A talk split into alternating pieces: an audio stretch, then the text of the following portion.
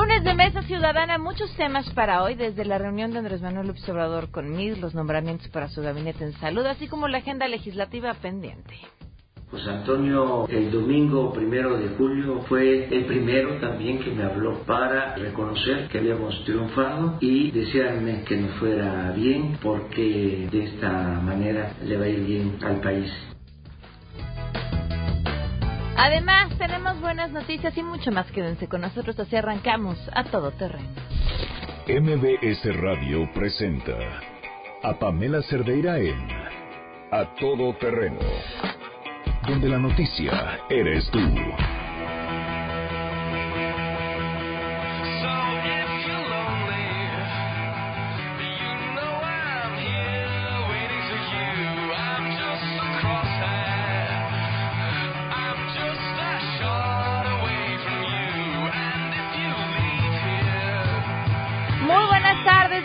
A Todo Terreno. Querían gritar, querían un grito de es lunes.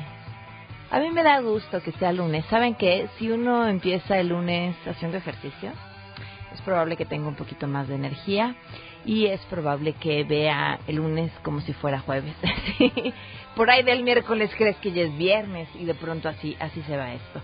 Soy Pamela Cerdeira, gracias por acompañarnos. Los invito a que se queden aquí hasta la una de la tarde. El teléfono en cabina para que nos saluden 5166-1025, el número de WhatsApp 5533329585, a todoterreno arroba mbs.com, el correo electrónico.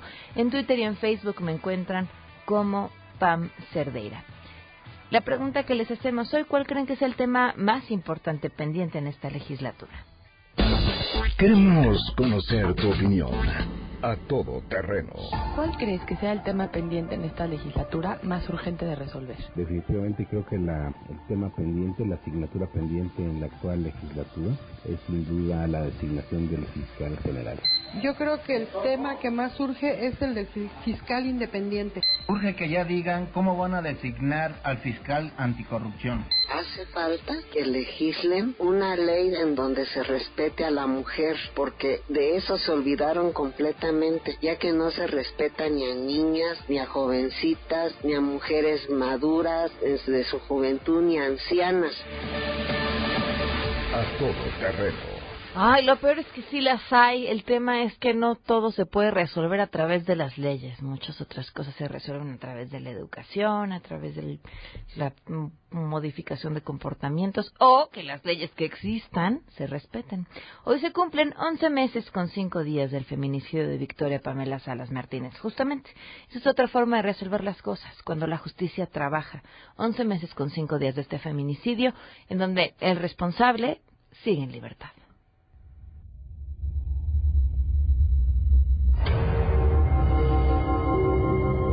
Enojaba con mi esposo porque le decía, ¿cómo no vamos a alzar la voz? ¿Por qué se nos está tratando de, de la vida de alguien? Es mi hija y la mataron. ¿Por qué no debemos de pedir información? ¿Por qué no deben de estar ocultando cosas? Ocultando cosas? Victoria, pues nada. 11 meses con 5 días y en este espacio seguiremos contando. Vamos con la información. Saludo a mi compañera Hatsini Magallanes. Gracias. Este lunes el presidente Enrique Peña Nieto viajará a Colombia para asistir el próximo 7 de agosto a la ceremonia de transmisión de mando presidencial en la que asumirá el cargo el presidente electo Iván Duque. Esto, pues en atención precisamente a la invitación que le extendió el gobierno de dicho país. En esta visita Peña Nieto va a reiterar la importancia que México otorga a la relación con Colombia, miembro de la Alianza del Pacífico y socio prioritario en América Latina. Para dicho fin, Peña Nieto sostendrá una reunión con el mandatario colombiano con quien tratará temas de la relación bilateral, así como regional y multilateral.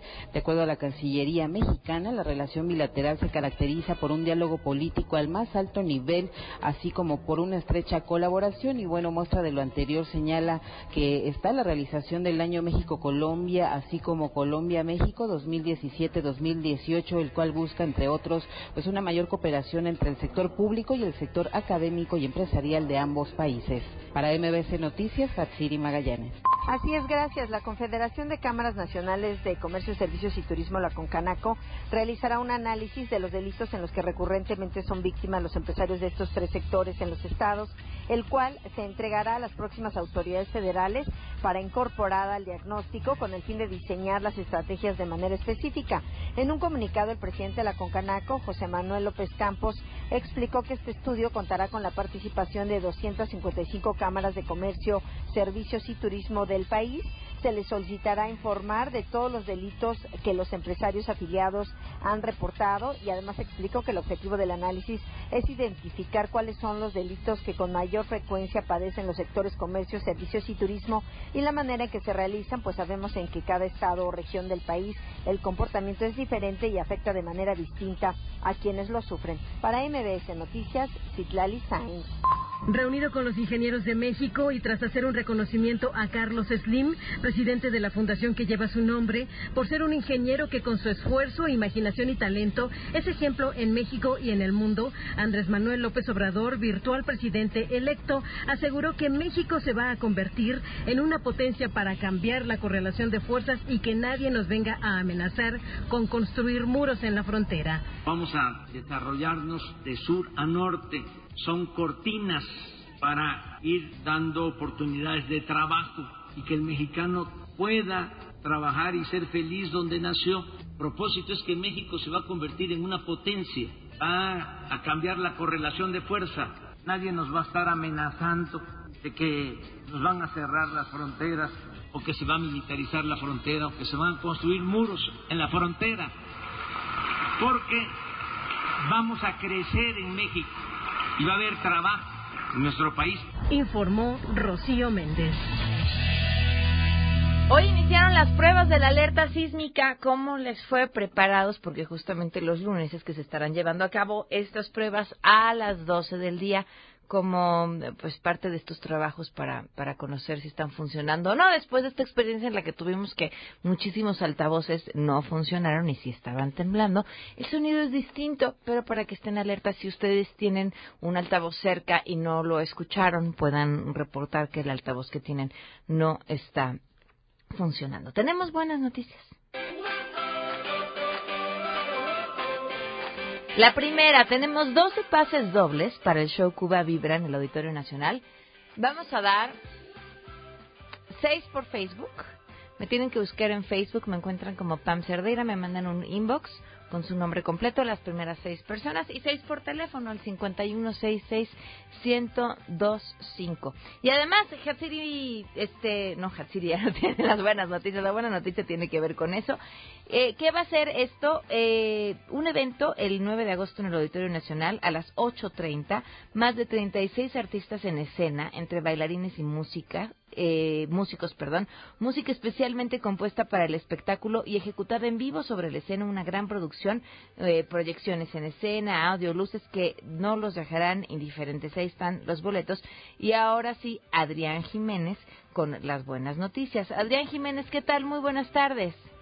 Buenas tardes, Pam, con gusto verte al auditorio. Bueno, pues hoy se escribe un capítulo más en la historia de la UNAM. A sus 12 años, Carlos Antonio Santamaría Díaz pues ya tuvo su primer día de clases como cualquier otro alumno de los más de 204 mil que ingresaron el día de hoy al nivel superior en la máxima casa de estudios del país. Bueno, pues comentarte que Carlos quiere sentar las bases para que especialistas en ciencias de la salud puedan encontrar la cura para los distintos padecimientos que afectan a la raza humana. Así lo expresó pues el pasado fin de semana previo a su ingreso a la UNAM allá en Ciudad Universitaria. Vamos a escuchar. Yo digo que si logramos construir una célula que se mantenga por sí misma, organelo, organelo por organelo, podemos resolver cualquier enfermedad porque si funciona perfectamente todo lo que hace una célula normal, eh, significa que sabemos todo lo necesario sobre ella para resolver sus enfermedades. Luego de formar esa célula, ¿por qué no seguir con tejidos y órganos?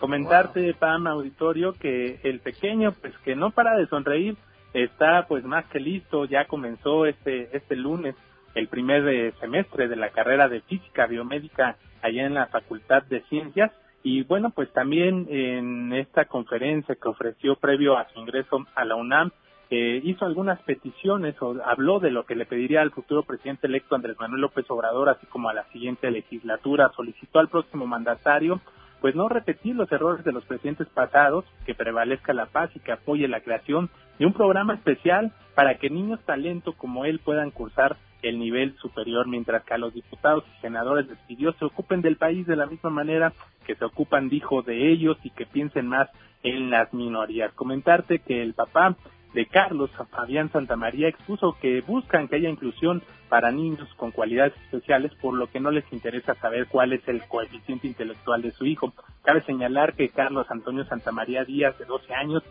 se integrará, bueno, pues ya se integró como cualquier otro alumno a la carrera impartida por la máxima casa de estudios del país y pues su cuidado, su seguridad estará a cargo de sus padres. Pamela, Claro. es información. Qué, qué gran historia. Muchísimas gracias, Adrián.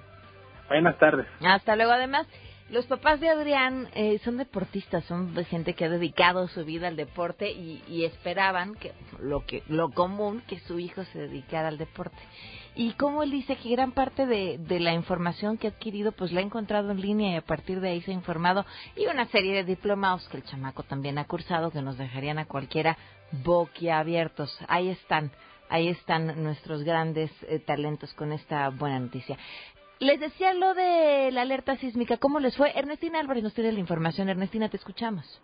Así es, Pamela. Buenas tardes para ti, para el auditorio, pues con el objetivo de verificar que los 12.354 altavoces de la Ciudad de México funcionen ante cualquier alerta de sismo. Este día, a mediodía, justamente se dio una prueba de sonido. Se había previsto por parte de las autoridades del Centro de Comando, Control, Cómputo, Comunicaciones y Contacto Ciudadano de la Ciudad de México, conocido como C5, que durara cerca de 16 segundos esta prueba de sonido. Sin embargo, pues duró cerca de 7 segundos, donde una mujer pues escuchó, como decía, prueba de sonido. Este objetivo de, de esta prueba de sonido pues es evitar lo que ya pasó en el sismo pasado, de que no todas las alertas estén sonando ante una alerta sísmica. Comentarte que aquí el encargado del C5 pues dio una entrevista con medios de comunicación. Él señaló que son 757 los altavoces que pues no sirven en esta capital y estos van a tener que ser sustituidos completamente porque ya son obsoletos. Son los que se pusieron justamente hace nueve años que empezaron a sonar estos altavoces, estas alertas sísmicas y pues estos simplemente tienen que ser sustituidos. Para ellos pues se requiere una inversión de cerca de 140 millones de pesos porque sustituir desde la cámara hasta el altavoz indicó que esto va a quedar hasta diciembre, hasta el 30, 30 de diciembre es cuando estaría la sustitución completa. Por ello, en el próximo sismo que se en, el, en la próxima alerta sísmica que se espera sea el próximo 19 de septiembre, pues no estarían activados estos 757 altavoces para pues esta prueba de, de, de esta alerta que se va a realizar, este simulacro que pues ya es tradicional. También aquí comentó en esta entrevista con medios de comunicación que pues van a estar haciendo pruebas constantes todos los lunes primeros de mes a las 12 horas y a la- en dos horas van a tener el promedio de cuántos más han detectado que tienen problemas y estos también estarían con ajustes pero ya unitarios y haciendo estas pruebas de sonido de forma unitaria. Es lo que ocurrió aquí en esta Secretaría de Movilidad que fue donde se hizo la prueba de esta, esta prueba de sonido. Hasta aquí el reporte. Muy bien, muchísimas gracias. Buenas tardes. Hasta luego, buenas tardes. Vamos a una pausa y continuamos a todo terreno. Más adelante en A Todo Terreno. Tenemos mesa ciudadana. Si te perdiste el programa A Todo Terreno con Pamela Cerdeira, lo puedes escuchar descargando nuestro podcast en www.noticiasmbs.com. Pamela Cerdeira regresa con más en A Todo Terreno, donde la noticia eres tú. Marca el 5166125.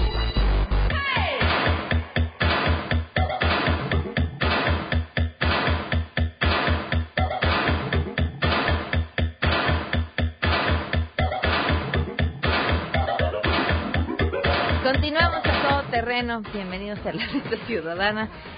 El chico migraña, José Antonio Newman, está con nosotros. Bienvenido, ¿cómo estás? Pamela, buen día. Pablo Giró, bienvenido. ¿Qué tal, Gafa? Roberto Duque, ¿cómo estás? Hola, Pamela, bien, gracias. Bueno, pues ¿dónde quieren empezar? Eh, que sean la, los, optimistas, no los pesi- no. la, la reunión conmigo La reunión con Mid. de Andrés Manuel López Obrador.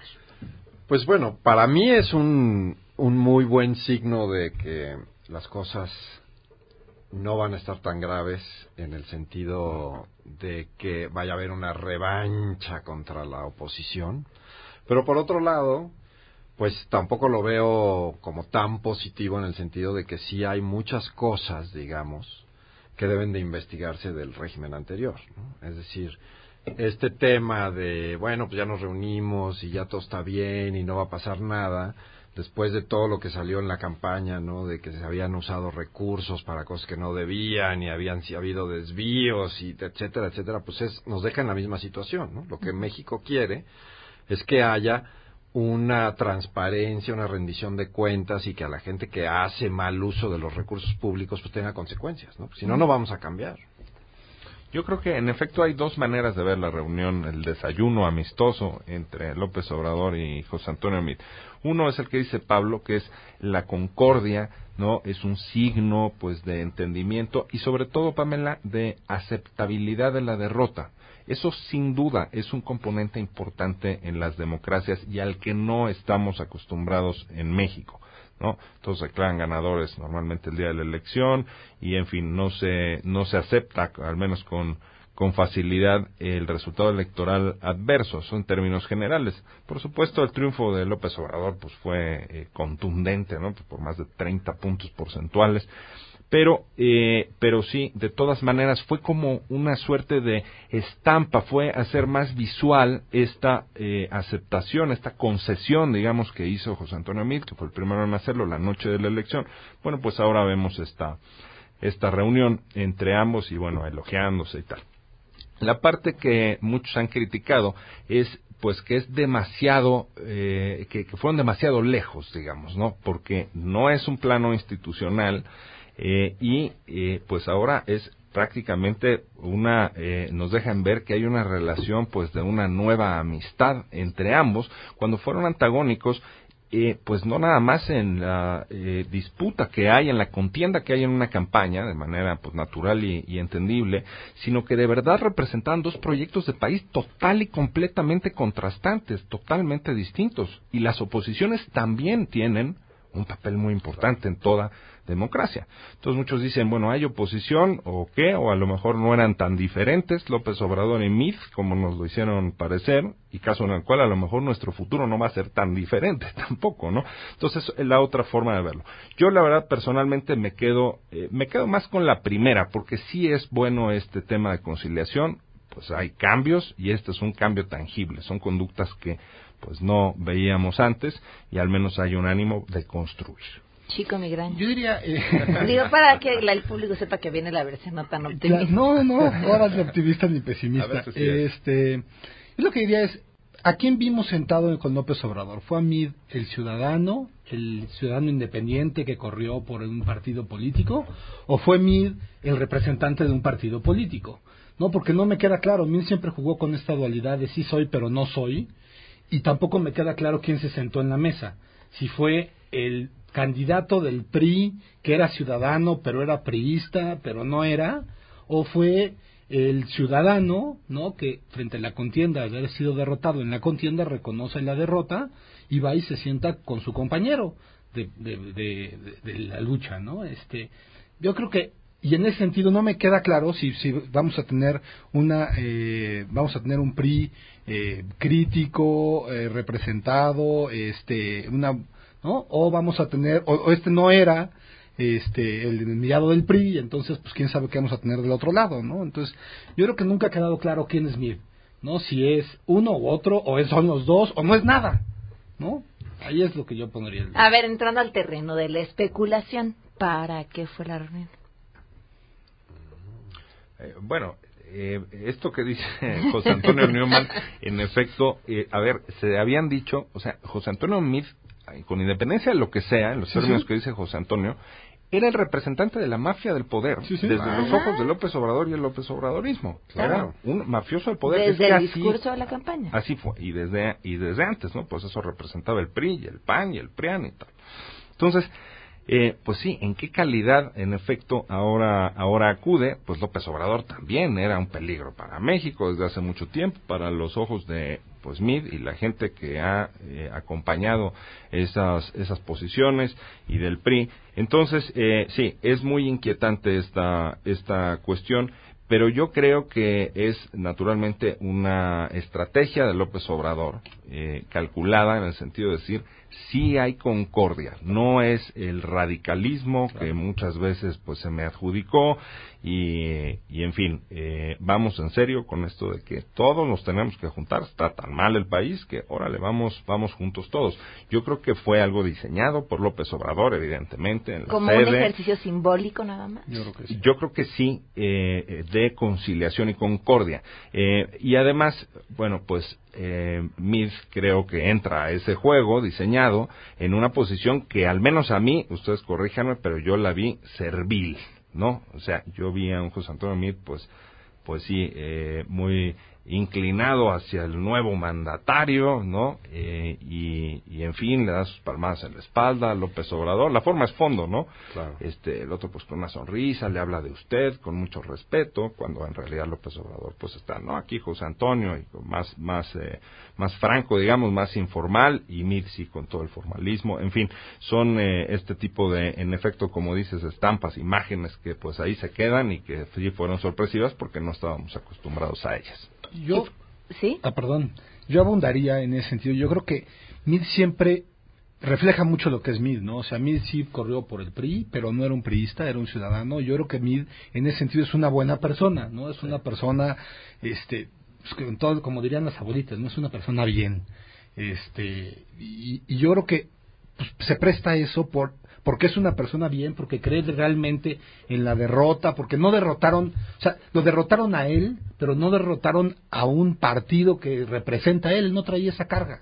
No olvidémonos de, las, de, los viejos eh, principios en donde el candidato pues traía la carga y traía el peso del partido, mismo traía eso, ¿no? Entonces, pues sí, perdió él y en ese sentido se, se, se, se reconoce derrotado y como ciudadano va del primer día, pues en la noche, no antes que ningún otro, sale a decir, ya, ya perdí, muchas gracias, ahí nos vemos, yo pido que, este, no, cerrar filas frente al candidato ganador y ahí nos vemos, ¿no? Y esto es un poco lo mismo. Bueno, ya hablando de... ¿El por qué? El por qué, especulando, no tengo ningún dato para especular, pero eh, eso no quita que lo voy a hacer. Eso estamos, ¿no?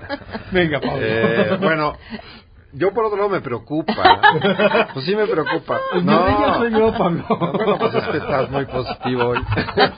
Alguien tiene que poner el equilibrio en la mesa. No, me preocupa la, la no eh, resistencia, ¿no? Es decir, López Obrador en formas y con sus gentes alrededor son muy, eh, digamos que toman toda la crítica muy a pecho y tienen unas reacciones fuertes y a mí me preocupa que José Antonio Mit se haya presentado ahí en esa actitud, en ese sentido, en una actitud pues más no de iguales, sino de me pongo a sus órdenes ahora de que usted es el gran jefe. Una actitud muy priista en ese sentido de de ahora el poder es uno y todos nos doblamos, ¿no? Y lo vemos, ahí ahora tienes a Dante Delgado diciendo que ya va a votar con él y a los del PRD diciendo que le van a dar votos en no sé qué, todos que deberían ser oposición y deberían de estar buscando, digamos, diferenciarse, están al contrario, buscando congraciarse con,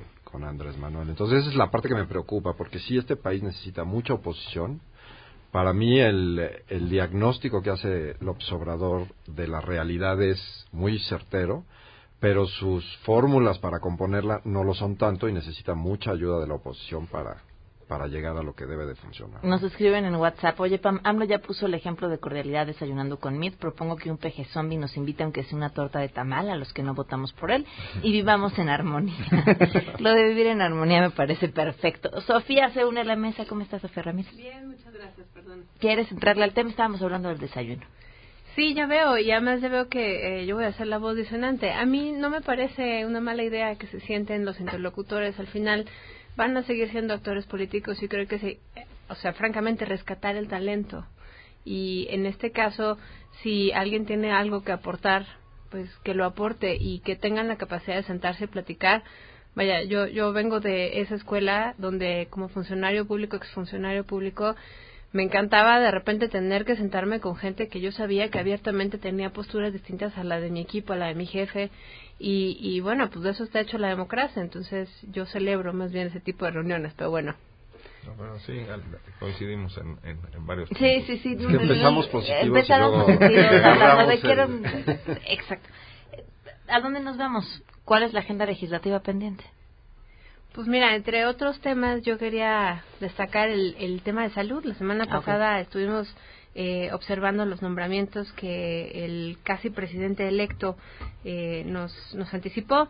Está, por ejemplo, Jorge Alcocer como próximo secretario de Salud, Germán Martínez, ¿no? Para titular del IMSS, Carlos Ursúa, Hacienda, bueno, etcétera. Entre, entre los diversos anuncios que hizo, eh, pues otra vez tenemos gente que no venía del morenismo, ¿no? Inicial.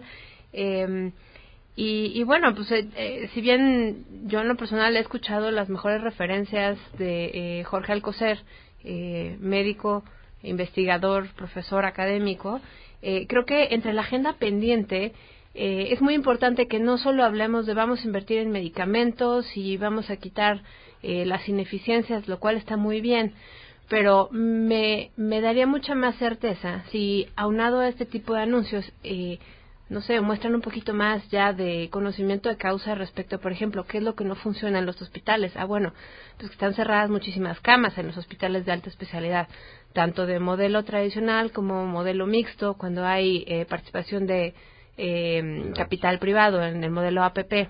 Asociación Público-Privada.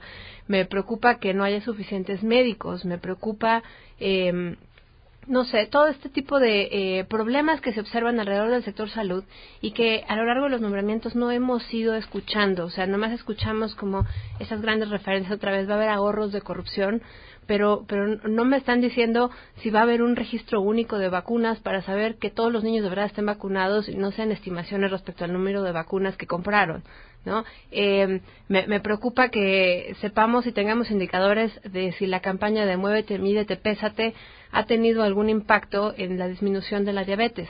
Eh, son, son temas que son torales para la salud pública, que nos están costando mucho dinero y no estamos viendo transparencia ni en el gasto ni en las decisiones en el gobierno actual. O sea, no le estoy reclamando a un gobierno que aún no ha entrado, pero aunado a los nombramientos creo que va a ser muy importante que los nuevos titulares tengan estos, estos temas centrales eh, pues perfectamente bien diagnosticados.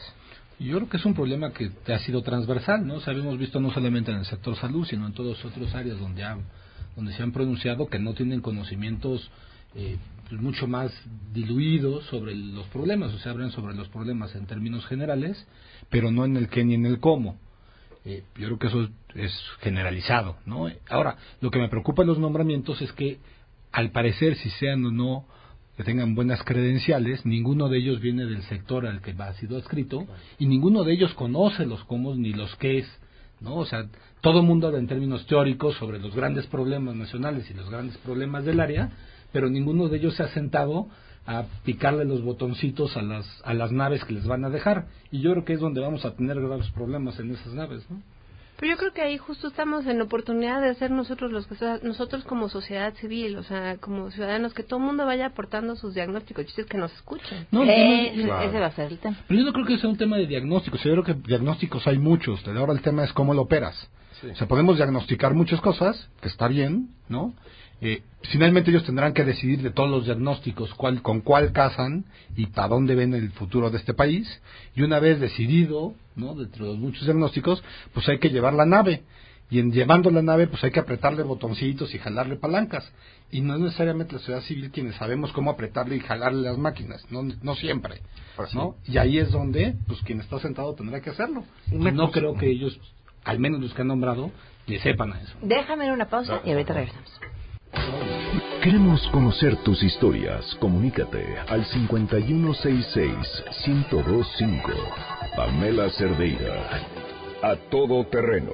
Donde la noticia eres tú. Volvemos. Estamos de regreso. Síguenos en Twitter. Arroba Pam Cerdeira. Todo terreno. Donde la noticia eres tú. Continuamos.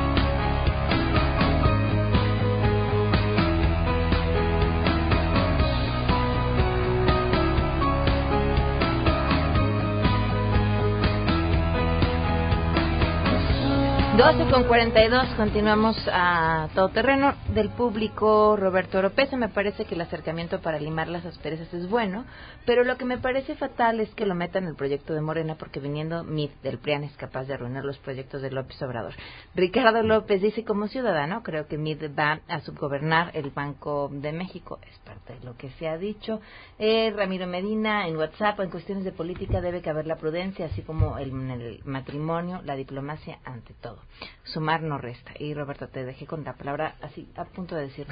sí, gracias, Pamela. Sí, es que Sofía nos hablaba de estos temas de salud tan, tan relevantes y cómo, cuáles son los cómo, cuáles son los eh, qué es, pero también los quiénes, ¿no? ¿Quiénes van a estar al mando de estas cuestiones en el gabinete o gabinete ampliado de, de López Obrador? La verdad es que una de las cosas que me gustó de López Obrador en la campaña es que revelara su gabinete, parte de su gabinete, y pues dejara ver con quién iba a, gobernar. Luego en días recientes, pues ha estado, y semanas recientes, ha estado revelando pues más nombres de otros cargos muy importantes. Algunos han sido muy polémicos, pero la verdad es que a eso sí que no, eh, digamos, eh, estábamos habituados porque se daba el anuncio, Pamela, eh, tú corrígeme, pues la víspera, ¿no? La víspera de la toma de posesión, o sea, en, la tarde o noche del 31 de, perdón, del 30 de noviembre y ya para, para entrar en funciones unas horas más tarde. Y aquí no, aquí hemos visto algo eh, completamente distinto y sí es transparentar, ¿no? Eh, pues con quién eh, se va a gobernar. Pero me llamó la atención lo que dijo Olga Sánchez Cordero hace unos días en la polémica de los nombramientos, particularmente del de Bartlett. Dice que eh, López Obrador tiene sus razones para nombrar o tendrá sus razones para nombrar. Esto es realmente muy profundo porque el gobernante, eh, digamos, el titular del Ejecutivo, concentra todo ese poder en una sola persona, lo dice la Constitución, así es, o sea, votamos por una, para, digamos, eh, una persona que ocupara el cargo de presidente, jefe de gobierno, jefe de Estado, y entonces él es pues quien hace los nombramientos libremente, lo dice el 89 constitucional también, nombra y, remueve libremente a todo el equipo que lo que lo acompaña. Entonces déjame usar Pamela una la vieja analogía futbolística, bueno, pues si el entrenador de la selección revela los nombres y mucha gente los critica y tal, el punto es que gane los partidos, ¿verdad? Y si gana el partido, pues eh, hazle digamos con el equipo que tú quieras. Eh, entonces, ese va a ser el objetivo. Es decir, si no funcionan bien las cosas con las personas que ha anunciado López Obrador, le va a salir caro, por supuesto, al país y también a él políticamente, ¿no? Tiene esa eh, responsabilidad. Y en el caso, pues, que menciona Sofía de, del sector salud, pues sí, sí llama la atención esta cuestión, por ejemplo, de Germán Martínez, ¿no? Al frente del Seguro Social, ¿no es cierto? Eh, que, se ha, que se anunciado, pero bueno, finalmente en la democracia indirecta, que es la que impera en México y es por la que, con, lo que, con la que votamos el pasado primero de julio, eh, votamos, digamos, para decidir quién decidirá por nosotros, quién decidirá las cuestiones. Entonces, bueno, pues ahí están las decisiones del próximo presidente, ya pasado mañana presidente electo formalmente.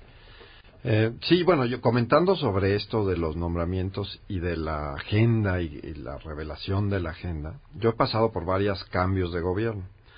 Y sí es sorprendente para mí que estén haciendo esto, porque usualmente los gobiernos que llegan, llegan sin saber nada de ningún tema. Es increíble que llegan, se dedicaron años para llegar y nadie se dedicó años para investigar realmente los problemas y traer soluciones. Pero el problema es que lo están revelando ahorita. Debería de usar este tiempo que tiene de aquí a diciembre para sentarse con todo mundo que tenga una solución, pensarlas, analizarlas, sacar su solución y en diciembre implementarlas. Oye, pero ¿no te parece que justo al anunciar con quién tienes que ir a hablar, por ejemplo, yo les comentaba en el corte, Mexicanos contra la Corrupción y la Impunidad próximamente va a presentar un amplísimo estudio de todo el sector salud? Pues ya sabemos a quién ir a buscar y a quién ir a presentárselos como primicia. Pues mira, en varias ocasiones lo que han hecho es llaman a muchas gentes de la sociedad civil, por ejemplo, Peña Nieto cuando llegó no tenía ningún plan, llamó a la Cumbre Ciudadana, que era una reunión de 400 organizaciones de la sociedad civil, en donde participó el INCO y varias también, que no habían participado antes, y hubo mesas, muchas mesas, yo estuve encargado de muchas mesas, y hablamos con mucha gente del otro lado, que habían ellos nombrado eh, en un, digamos, previo, este va a ser el encargado y eh, con el transcurso de los meses se dieron cuenta que no era el ideal y lo cambiaron por otro. Y entonces duraron meses, o sea, estoy hablando que duraron probablemente cuatro meses o tres meses. Todo el periodo de transición. Todo el periodo de transición, hablando con diferentes actores y sacando agenda, tomando lo que quisieron tomar, como es su privilegio. ¿Y, qué, ¿Y qué pasó? Pues mira, mucho del plan, por ejemplo, de la cumbre ciudadana, mucho del Pacto por México y del plan de gobierno salió de la Cumbre Ciudadana, salió de esas reuniones que se hicieron, más bien de la interacción posterior, porque no necesariamente fueron la agenda de la cumbre, sino de esas mesas. Y el César lo que es del César, ¿eh? el Pacto por México perfectamente bien desglosado. Tema, métrica, metodología en un parrafito. Y ahí sí, creo que las 50 propuestas anticorrupción y y por la austeridad nos quedan a deber cuando el parámetro es justo ese, pero ahora entiendo, hay muchísimo trabajo detrás de cada una de estas eh, propuestas, ¿no? De Pacto por México. Así es. Hubo mucho trabajo y luego lo, lo, que sucedió posteriormente, que no estamos de acuerdo, fue que el día que entraron cerraron la puerta a la sociedad civil, lo cual es bastante ilógico porque traían las propuestas y los expertos y te podían decir en la implementación qué iba a suceder, ¿no? Porque muchas veces lo que uno piensa contra la realidad de poder dentro de las instituciones tiene que ser adaptado para que funcione. ¿no? Porque traes el modelo ideal a la hora que entras y te das cuenta que tienes que gobernar con el seguro social como está, no hay manera de transformar todo, correr a todo el mundo y traer a los tienes nuevos. que seguir vacunando niños aunque no haya registro universal de vacunación. Exacto, y el sistema no sirve y la máquina de ella no jala y el entonces hay que irse adaptando y sí es muy importante que la gente que participa tenga experiencia práctica porque sí, a nosotros nos pasaba, llegabas tú con una propuesta y llegaban las gentes que estaban, ¿no? Por ejemplo, en la PGR y te decían, no, no, eso jamás va a funcionar por esto, esto, y tenían razón, ¿no? Entonces había que cambiarle. Entonces yo creo que lo que deben estar haciendo, y lo están haciendo en parte, porque sí están hablando con parte de la sociedad civil, es recibiendo propuestas, adaptando, viendo cómo qué van a hacer y escogiendo, y no necesariamente haciendo anuncios parciales que son muy criticables en la prensa. Oigan, hay una pregunta del público que me parece importantísima y me gustaría que le dedicáramos lo que nos queda. dice, ¿por qué no sugieren eh, sobre el tema de cómo se puede elegir a las personas adecuadas a los cargos? ¿Qué modelo de designación tendrían que utilizarse para elegir a las personas adecuados, adecuadas a los cargos. Eh, creo que es importante que, como dicen eh, ellos, como expertos o críticos de estos temas, nos digan cómo debería de ser. Esa es la pregunta de los 64 mil. Mira, creo que en los últimos años Sociedad Civil Organizada se ha centrado en participar en los, en los métodos que las, las leyes y la Constitución en muchos de los casos marcan, tanto local como, como a nivel nacional. Eh, por ejemplo, con, con todo el seguimiento al nombramiento del Auditor Superior de la Federación, que sí concluyó, y me refiero a ese y no al fiscal anticorrupción, que por segunda ocasión todavía no concluye, eh, en ese caso tuvimos un seguimiento y una presencia como, como diferentes organizaciones a lo largo de todas las comparecencias. ¿Cuál es el problema? Que una vez que tú como sociedad civil haces tu valoración espejo o, tu valoración sombra, que quiere decir acompañar todo el proceso legislativo y hacer con la misma, con las mismas preguntas y los mismos reactivos una calificación de lo que se supone que están calificando, digamos, del lado del legislativo, los, los diputados en el caso del auditor o los senadores en el caso del fiscal anticorrupción, pues como sociedad civil no eres una autoridad y está bien, entregas tu, tu, tu valoración sombra, hablas con los diferentes actores y al final del día esperarías que alguien lo tome en cuenta, aunque sea que lo tome en cuenta. Y eso es algo que pues se vuelve una caja negra, porque lo entregas, no sabes qué sigue. Y en, no, no quisiera decir en, en todos los casos, pero en muchos de los casos simplemente se nos ignora, nos dan las gracias y tan tan. Entonces, creo que eh, tenemos que trascender del modelo donde solo somos escuchados los que pertenecemos a agrupaciones sociales, cívicas, de ciudadanos comprometidos y empieza a trascender también la participación ciudadana. Creo que la democratización de la información a través de las redes hoy más que nunca nos permite generar este tipo de criterios donde la, la gente que nos está escuchando, la gente en su casa, pues puede opinar. Y creo que del otro lado a las instituciones les corresponde abrir estos canales de comunicación donde tengan pon el hashtag nombramiento, yo qué sé, fiscal anticorrupción para emitir tu opinión respecto a la pregunta 25, ¿no? Eh, o respecto a la participación de uno de los candidatos que no nos está usando. Yo creo que tiene que incorporar esa parte Y sin embargo, tenemos que ser, como decía Roberto, muy conscientes que vivimos en una democracia representativa donde tú eliges a quién va a tomar las decisiones por ti. Entonces, hay que tener cuidado a quién elegimos. Ya lo elegimos y no es un cheque en blanco. Entonces, creo que lo que toca es estarle dando seguimiento, exigiendo transparencia, calidad de la información que nos transparente y bueno, pues luego rendición de cuentas, ¿no? O sea, ya lo hiciste, ya me dijiste cómo lo hiciste, no estoy de acuerdo porque no estás llegando a los objetivos, ¿no? O sea, no es un cheque en blanco. Yo creo ah, perdón. Ah, Roberto, por favor. Eh, gracias, eh, José Antonio. No, nada más eh, el tema de la selección. O sea, ¿cuáles son los criterios? Qué buena pregunta nos han hecho. ¿Cuáles son los criterios con los que se deberían de nombrar a los principales pues puestos de la administración pública en, nuestro país. Hay algunos órganos autónomos en donde se les exige eh, conocimiento especializado en la materia a la que van, ¿no? Em, en realidad, eh, para nombrar secretario de Estado no hay una exigencia como esa. Está, pues, en la decisión, que dice Sofía, del eh, presidente de la República. Por supuesto, es un ingrediente que se antoja, pues, para meter en estos criterios que nos, que nos han preguntado, por supuesto, pues la especialización, o sea, conocimiento específico para la materia en la que se va a actuar, naturalmente experiencia. También hay que agregar que eh, la experiencia política, aunque ya no es el tiempo, dicen, de los generalistas, ¿no? Eh, que antes, pues, habían generalistas que donde los pusieran eran, eran unas chuchas cuereras pero eh, ahora cada vez, en las últimas décadas, se ha ido especializando. Es más el tiempo de los especialistas.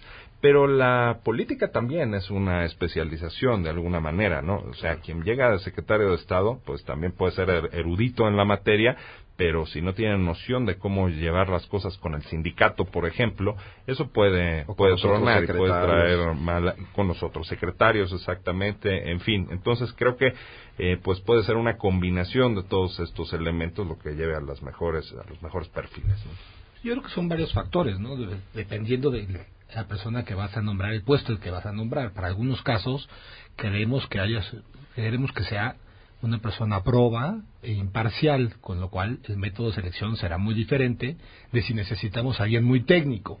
No, no es que no lo queramos probo o imparcial, pero necesitamos más técnica que probidad o imparcialidad. ¿no? Eh, eh, es el fiscal general. El fiscal general lo que queremos es que sea una persona imparcial, que no dependa de, este, de una sola mano, ¿no? O sea, no sea un funcionario directamente nombrado por el presidente, ¿no? Que lo pueda remover, que no lo pueda, que no pueda remover, o que lo pueda remover, y ahí necesitamos unas ciertas características, ¿no? En el secretario de Hacienda, pues queremos otras cosas, ¿no? Si queremos que le haga caso al presidente, ¿no? Que tenga contrapesos Banco de México, pero que sea una persona muy técnica en cosas muy especializadas, ¿no? Entonces yo creo que dependiendo para qué es el método. Ahora, yo por ahí recuerdo un, un, este, un refrán que decía que lo, perfecto es enemigo del idóneo, ¿no? Y se nos olvida, de repente queremos métodos de selección perfectos, ¿no? Nada más que nunca salen. eh, ¿Por qué no establecemos métodos menos perfectos, pero más funcionales? Y en el camino le pedimos rendición de cuentas. ¿no? Este, porque de repente, de repente oigo el tema del fiscal general, ¿no? Estamos generando una forma de selección que lo que queremos es un marciano, básicamente, o sea, lo siguiente de ahí es un marciano que venga y nos imparta justicia en este país, ¿no? Procure justicia en este país. Eh, y nunca va a llegar el marciano. Eh, ¿Por qué no generamos un método de selección más sencillo, más eh, práctico, ¿no? Sin, sin olvidar que hay un tema ahí sobre imparcialidad y le pedimos, eso sí, un sistema muy amplio de rendición de cuentas. ¿no? Yo prefiero eso que el tema de selección. No, pero si quieres que haya cierta autonomía garantizada. No digo que no. O sea, yo, yo, no, yo no espero que me digan, yo te prometo que va a ser autónomo. No, no, no yo me, me, queda claro que no. Pero tampoco queremos un sistema donde tenemos un marciano. Bueno, yo creo que ahí estamos, la pregunta se puede dividir en dos partes. La parte de los nombramientos de órganos autónomos, que sí es lo que han estado hablando, estoy de acuerdo. Y la parte de nombramientos de ejecutivos, digamos, o funcionarios que el presidente tiene la responsabilidad de nombrar. Y ahí él es el que selecciona basado en los criterios que él cree son importantes. ¿no? Es, es distinto el que va a construir una institución, los, lo que necesita saber, contra el que la va a operar y qué tan especializada es la institución, ¿no? Por ejemplo, hay cosas que no son tan especializadas y son más políticas, ¿no? Lidiar, por ejemplo, la reforma agraria o lidiar en cosas así que son mucho más políticas que técnicas, que Hacienda o el Banco de México o algún nombramiento que él vaya a hacer que sea, por ejemplo, los jueces de la Suprema Corte, etcétera, ¿no? Que él los acaba nombrando en el Senado, escogiendo, y como va a tener mayoría los va a nombrar, que, sean gente no solo proba, sino que sea capaz de, desempeñar la función y que no sea una función política, sino una función legal. Como debe de ser. Nada más quería decir, es que a mí me preocupa, por ejemplo, justo ese tema, que hay, hay escaños, hay espacios, por ejemplo, los tres ministros de la Suprema Corte que va a nombrar este Senado que toma posesión en cuestión de días, y justamente hay temas de derechos humanos, de derechos de la comunidad LGBTIQ, hay, hay de matrimonios del mismo sexo, hay, hay un montón de temas que como sociedad tenemos que unificarnos en la única postura de que los derechos son para todos y no son seleccionables nada más para algunos de acuerdo al criterio del gobernante en turno.